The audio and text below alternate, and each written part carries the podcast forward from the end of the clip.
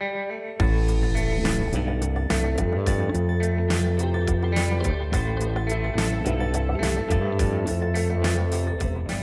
continuing slow drip and rising calls for House Speaker Glen Casada's resignation. This is the week of May 13th. Welcome to Grand Divisions. I'm Joel Ebert. And I'm Natalie Allison. All right, a lot has happened in the last week. Uh, we've seen uh, new developments ranging from uh, new uh, you know, allegations against the Speaker's office to uh, members and, and Republicans calling for the Speaker to resign. Natalie, uh, let's start off initially uh, with some of the biggest news that has been after several days of sort of hemming and hawing. Uh, Lieutenant Governor Randy McNally first, and then uh, Governor Bill Lee came out a little bit stronger in their opposition for Glen Casada staying in his same role. Yeah, so that that happened late last week. Uh, it was sort of this day by day development that was unfolding in pieces. You know, earlier in the week they were um, they didn't say anything. You know, right after the news broke, uh, I think it was Monday night, and then you know throughout Tuesday and Wednesday, sort of issued these um, you know fairly tepid statements saying you know this is this is concerning, but this is an issue for the House to take up.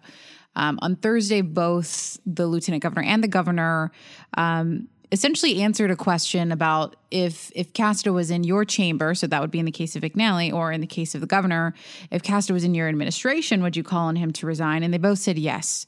Um, so that was that was stronger than they had been. The next day, McNally went a step further by saying yes. I think in general, Speaker Casada should resign from his his leadership position, uh, no longer speaking in hypotheticals. It certainly was, you know, a difficult time for them to slowly peel off that bandit, and I think, you know, as history looks back on it, people are going to forget that it took three to four days uh, to finally make that call. But you know, initially the reaction, uh, some would criticize and say, uh, it's tepid at best, and uh, you know at worst, it's shirking their leadership duties. Um, again, let readers and history be the uh, decider on on both of those. But that has led to a couple of more members. There have been a handful of members in the early period calling for resignations. Uh, now you have some more recently, Natalie. Uh, I know that you had reported, I think, just yesterday about uh, one that you hadn't heard from directly, but you had an email of, right? Yeah. So the, over the weekend and on Monday, there was, you know, another trickle of new Republican legislators in the House who were coming out against Casada. Uh, the email you're referring to was sent by Representative Jerome Moon uh, to a constituent. Um, and in that email, the constituent had reached out to him and said, you know, what are you going to do? Are you going to call on Casada to resign? He replied to this constituent saying, uh, you need to call and email the governor. He can call a special session to remove the speaker, which is what needs to be done. I reached out to Representative Moon. He didn't get back to to us, but we did report what he had said in that email. Uh, Terry Lynn Weaver, she's she's another uh, representative who Casada had made a, a, chairman of a committee and uh, mostly shown support for Casada. You know, there was some uh, issues with her supporting vouchers, but for the most part, was not seen as a defector by any means uh, under the Casada administration. She came out late last week uh, saying that she did think he needed to resign. Uh, then just uh, Monday night, Curtis Johnson, who of course had run against Casada in the the caucus race for Speaker, he said that he saw uh, the most recent uh, Phil Williams report that night, in which uh, there were some texts where Casada was inquiring about whether a couple young women were of age, and he said that that was that was just enough for him that he he did need to speak out publicly. So as of this recording, about eight or nine, if you count Jerome Moon, uh, Republicans within the House caucus have called for the Speaker to resign.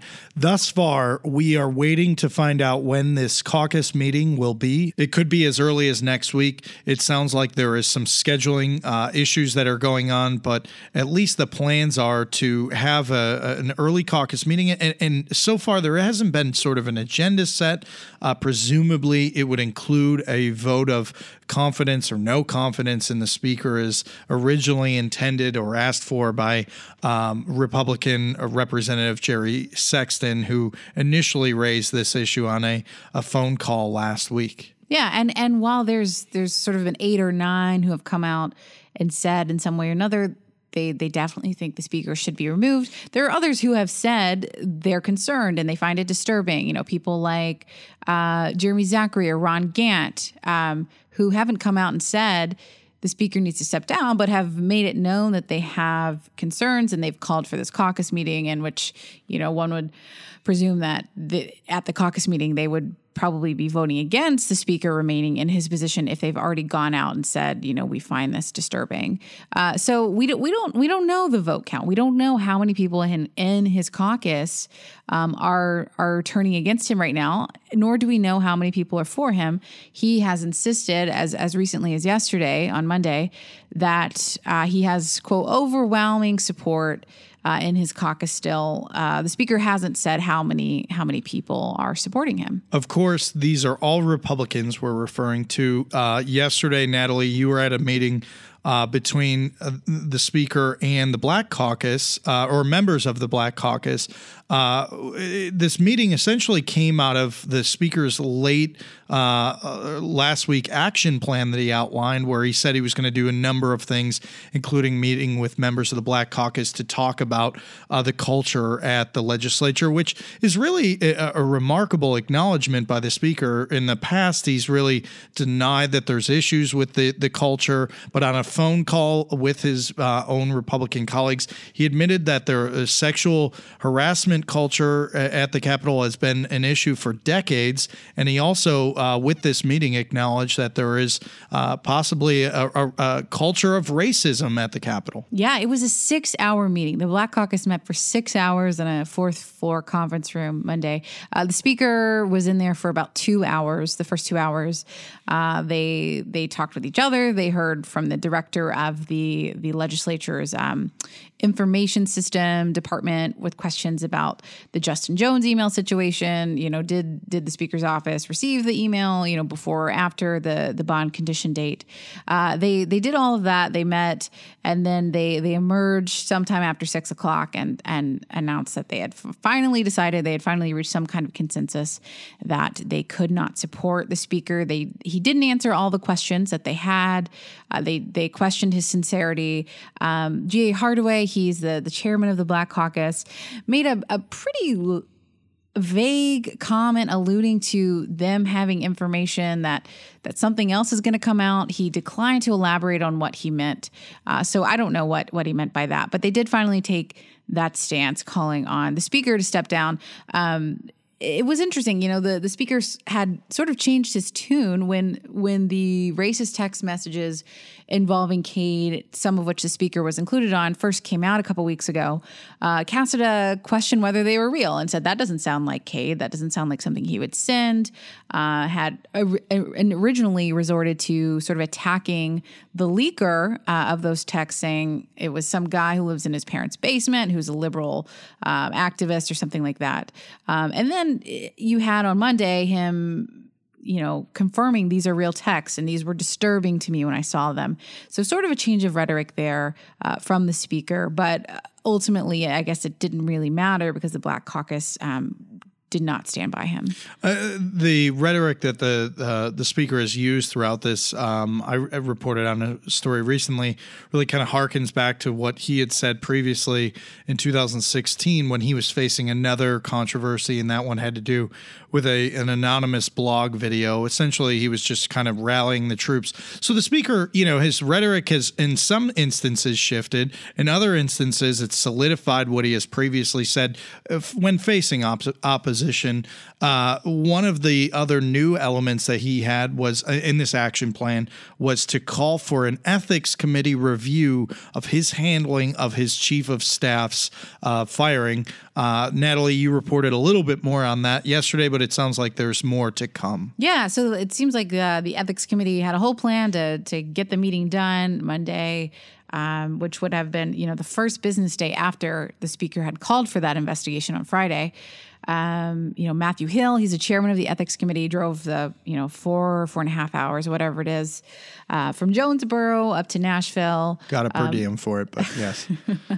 and he ended up turning around that afternoon and driving back because um, he met individually with me with members of the ethics committee throughout the morning. Uh, I, what I understand from what he told me, he was showing them um, this letter or this report that I guess had already been drafted, seeking their input. Uh, the question was whether the speaker had properly handled uh, circumstances surrounding the resignation of Cade Cothran. Again, no one really knows why that matters. It seems like that is a, a very small drop in the bucket when you when you look at what's going on. But uh, that, of course, that is what the speaker had asked the ethics committee to investigate.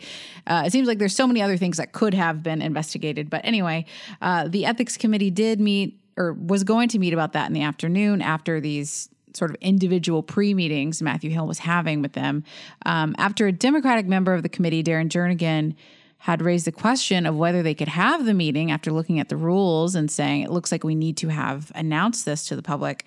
Um, the a chief clerk gave an opinion to to Matthew Hill saying, "Yeah, you guys should." should announce this meeting ahead of time. So they called it off. So the ethics committee has not given its advisory opinion that the speaker asked for in his action plan. Of course, all of this is happening with the backdrop of the potential for House Speaker Glen Casada to be forced to resign. Uh, it's not clear, even if the caucus were to vote and say we have no confidence in him, whether the Speaker would follow that. Uh, there is no actual obligation that he does that. Uh, that would be just sort of doing Republicans a solid, if you will. Um, yeah. There, there is no rule that essentially says that that must be done. There is, of course, a an 18 1993 precedent, I believe, where there was sort of a similar circumstance where where members were frustrated. They passed a resolution yes. to remove the speaker. So that is a possible, uh, uh, you know, precedent. We haven't gotten to, to, write about Ralph Davis yet. We, have we? we haven't, no. But we need to tell the story sometime of Ralph Davis. We'll get to it, I think, eventually. Uh, but one of the issues is the Constitution has changed since then, so it's possible that there has been new machinations of state code and law that would not allow a similar process. And but of course, all of this is with the idea of if the speaker goes down, the or or leaves in some capacity, he would immediately be replaced uh, by Bill Dunn, who is a, a Knoxville representative who um, has already called for the speaker to step down. But essentially, we also have. I mean, some people are bringing up the scenario in which it, there could be every member in in the caucus or in the House calling for his resignation, and he has said he won't resign. As you mentioned, if there is no mechanism for actually forcing him out, we could have the situation where he could even be expelled from the legislature and still remain the speaker. You do not need to be a member of the legislature to be speaker. FYI, listeners. So, so it, it, could it could get crazy. You know, it, this whole thing could blow over. Everyone could, you know, be fine with him staying at some point, or you know, maybe he'll he'll step down on his own. But this could be a, this could be a pretty wild scenario if that did happen. There are a host of other things to cover, but one of them before we move on to another section of the podcast is a very unusual story that um, I wrote uh, sometime last week in the whirlwind of them, and basically had three parts to it. Uh, the speaker's office had um, uh, white noise machines installed at some point. Um, Cade Cothran, the former chief of staff to the House Speaker, told me at one point during the legislative session that he had the ability to listen in on any committee rooms, whether they were meeting or not. And the third part was essentially uh, members had been so concerned that they may have been their offices may have been bugged that a couple of them actually had their their offices swept for any uh, recording devices. The story was really uh, I felt kind of like a crazy person writing about it, but um, we went to print with it, and it immediately caused a stir to the point of uh, Mike Stewart, uh, the House Minority Caucus chairman, and Bo Mitchell, uh, of course, a Nashville Democrat. They immediately called for an FBI investigation into the matter because they were so concerned about it. Uh, it was kind of an unusual press conference. Uh, they said Uh, they pointed out it's not every day that you have you know requests for the FBI to investigate um, the, the legislature essentially, uh, and that was sort of the second or the first of two instances that we heard about the FBI last week. What was the other, Natalie? Well, the other was a Phil Williams story. He's for, with News Channel Five. He has also been covering uh, the the text message scandal that's ongoing, uh, but he reported with without any clear attribution. So we still are unsure where this is coming from. He reported that uh, the FBI was was questioning members about whether anyone was offered uh, any kind of illegal incentives to flip on their voucher vote uh, with the recent ESA bill.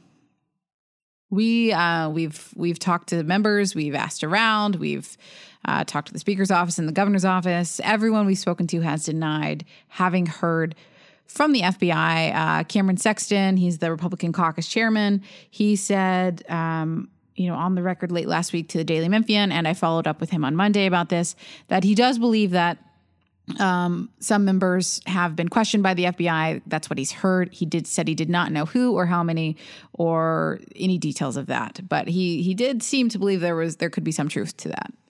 Again, we will try and stay on top of all of this, um, including the latest list of, of Republicans who have called for uh, the speaker to resign, and that includes Glenn Jacobs, the Knox County mayor, a couple of radio personalities, Phil Valentine and Brian Wilson. You even had uh, Senators Marsha Blackburn and uh, Lamar Alexander weigh in. They did not call for the speaker to resign, but they certainly uh, tapped their toes into the water. Uh, we will try and stay on top of this and keep you informed as best as possible. So keep checking our various websites for more information.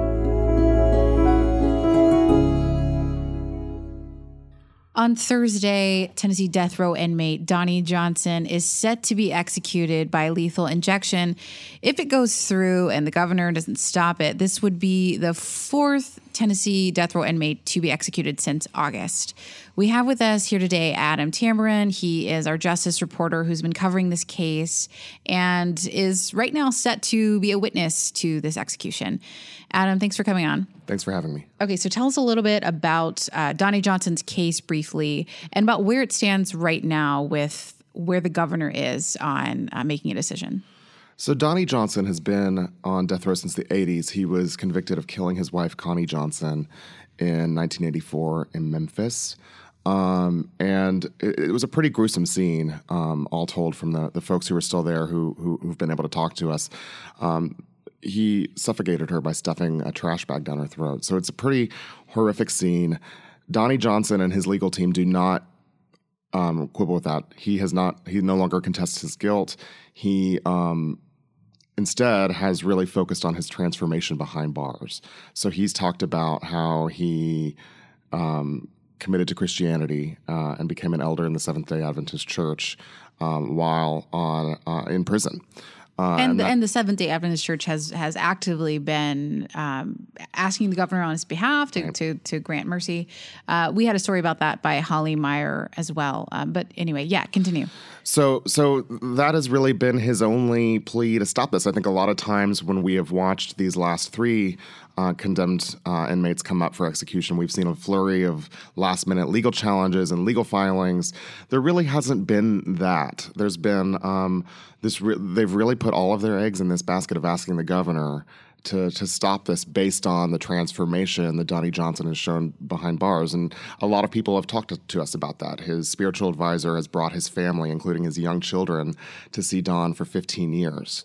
Uh, and we've heard from churches, we've heard from religious leaders. Um, there's been this really intense focus on transformation, and our legal system doesn't really have a way to recognize that. There's no mechanism to say, okay, well, you have become a different person, so we're not going to mete out this punishment. So that's really something only Governor Lee can decide. Well, Adam, this is one of the more interesting uh, cases because it's the first for Governor Lee. Uh, the last three were with Governor Bill Haslam. Uh, what's been kind of the the initial reaction that the governor has had? And he's somebody that is really stressed, you know, uh, sort of giving people a second chance. I mean, he's he's in and out of uh, prisoners uh, prisons, visiting with uh, with inmates uh, frequently. Yeah, so with Governor Haslam, we kind of got a pattern for how these things played out. He really said this over and over again. He didn't want to be the 13th juror and insert himself into a justice system that had already played out. Um, there is no uh, playbook for Governor Lee.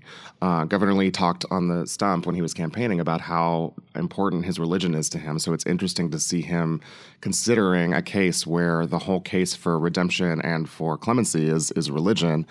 And um, you're right. Uh, Governor Lee has spent a lot of time uh, in private life uh, working with inmates and talking about redemption that's possible in the criminal justice system. So yeah, he's how, been he's been active in rehabilitation efforts right. for for decades now, and and not just that, but actually going into prisons and building relationships with people. So certainly, I mean, he has he has more, I think, more experience or more exposure to that world than than Haslam did. So I think his perspective uh, is going to be much different than Haslam's was. It's interesting, and it's interesting that he's coming. You know, Haslam was years into office when he considered his first. Um, death penalty case. Uh, this is what four months in mm-hmm. uh, to Governor Lee's term, so it's a really uh, heavy decision. We've heard from Senator Alexander talking about how even thinking about considering that was maybe one of the hardest things he he grappled with as governor. So it's going to be really interesting to see.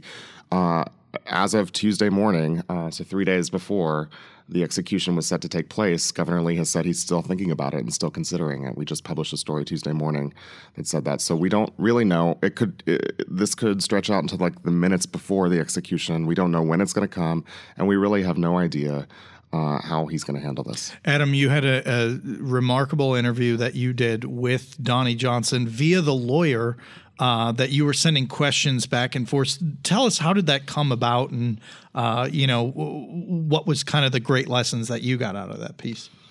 Well, I, we've been talking a lot with uh, Donnie's legal team. They've been really uh, out front on this case because I think their thought process is this isn't an argument that has to play out in a court. We've given up those legal arguments, and actually, Donnie Johnson said. I don't want any more legal filings. So, this is really an argument that happens somewhere else. This happens on the outside. And so they've been very external, I think, purposefully in this case. And while we were talking about it, um, we asked if we could send some questions through. And uh, what Donnie Johnson told me through his attorneys, they kind of they transcribed his answers and, and sent them to me, is that he is at peace. He's he ready. I think he understands. He's had several execution dates set before that have been moved, and he I think he knows this is it. This is the one it's either going to happen or he'll get clemency. And um, from what he said and from what his close advisors and friends have said is that he is he's a man at peace with whatever happens. Adam, thanks for coming on. Uh, we'll we'll look to your coverage throughout the week ahead of this to see if there's any developments, and certainly on Thursday night. Thank you.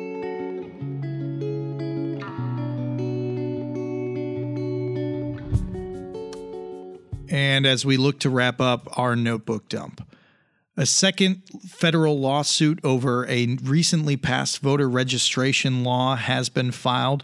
Uh, this latest lawsuit comes from a group, including the ACLU, essentially saying that the voter registration law violated uh, several uh, federal laws, and they will be taking the case uh, to court now.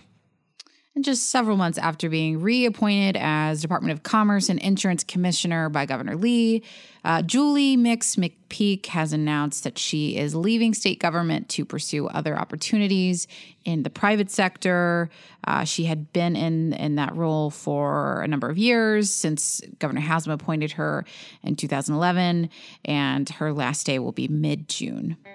That's it for this week of Grand Divisions. As always, you can find us on podcast uh, locations wherever you get them itunes spreaker etc uh, please continue to rate us if you can this podcast is always available on tuesdays and is produced by john garcia and erica whitney uh, next week, we might have to be a little bit flexible depending on uh, the timing of its release so we can accommodate uh, the latest with this caucus meeting. So please uh, just check back on Tuesday and we shall have an update.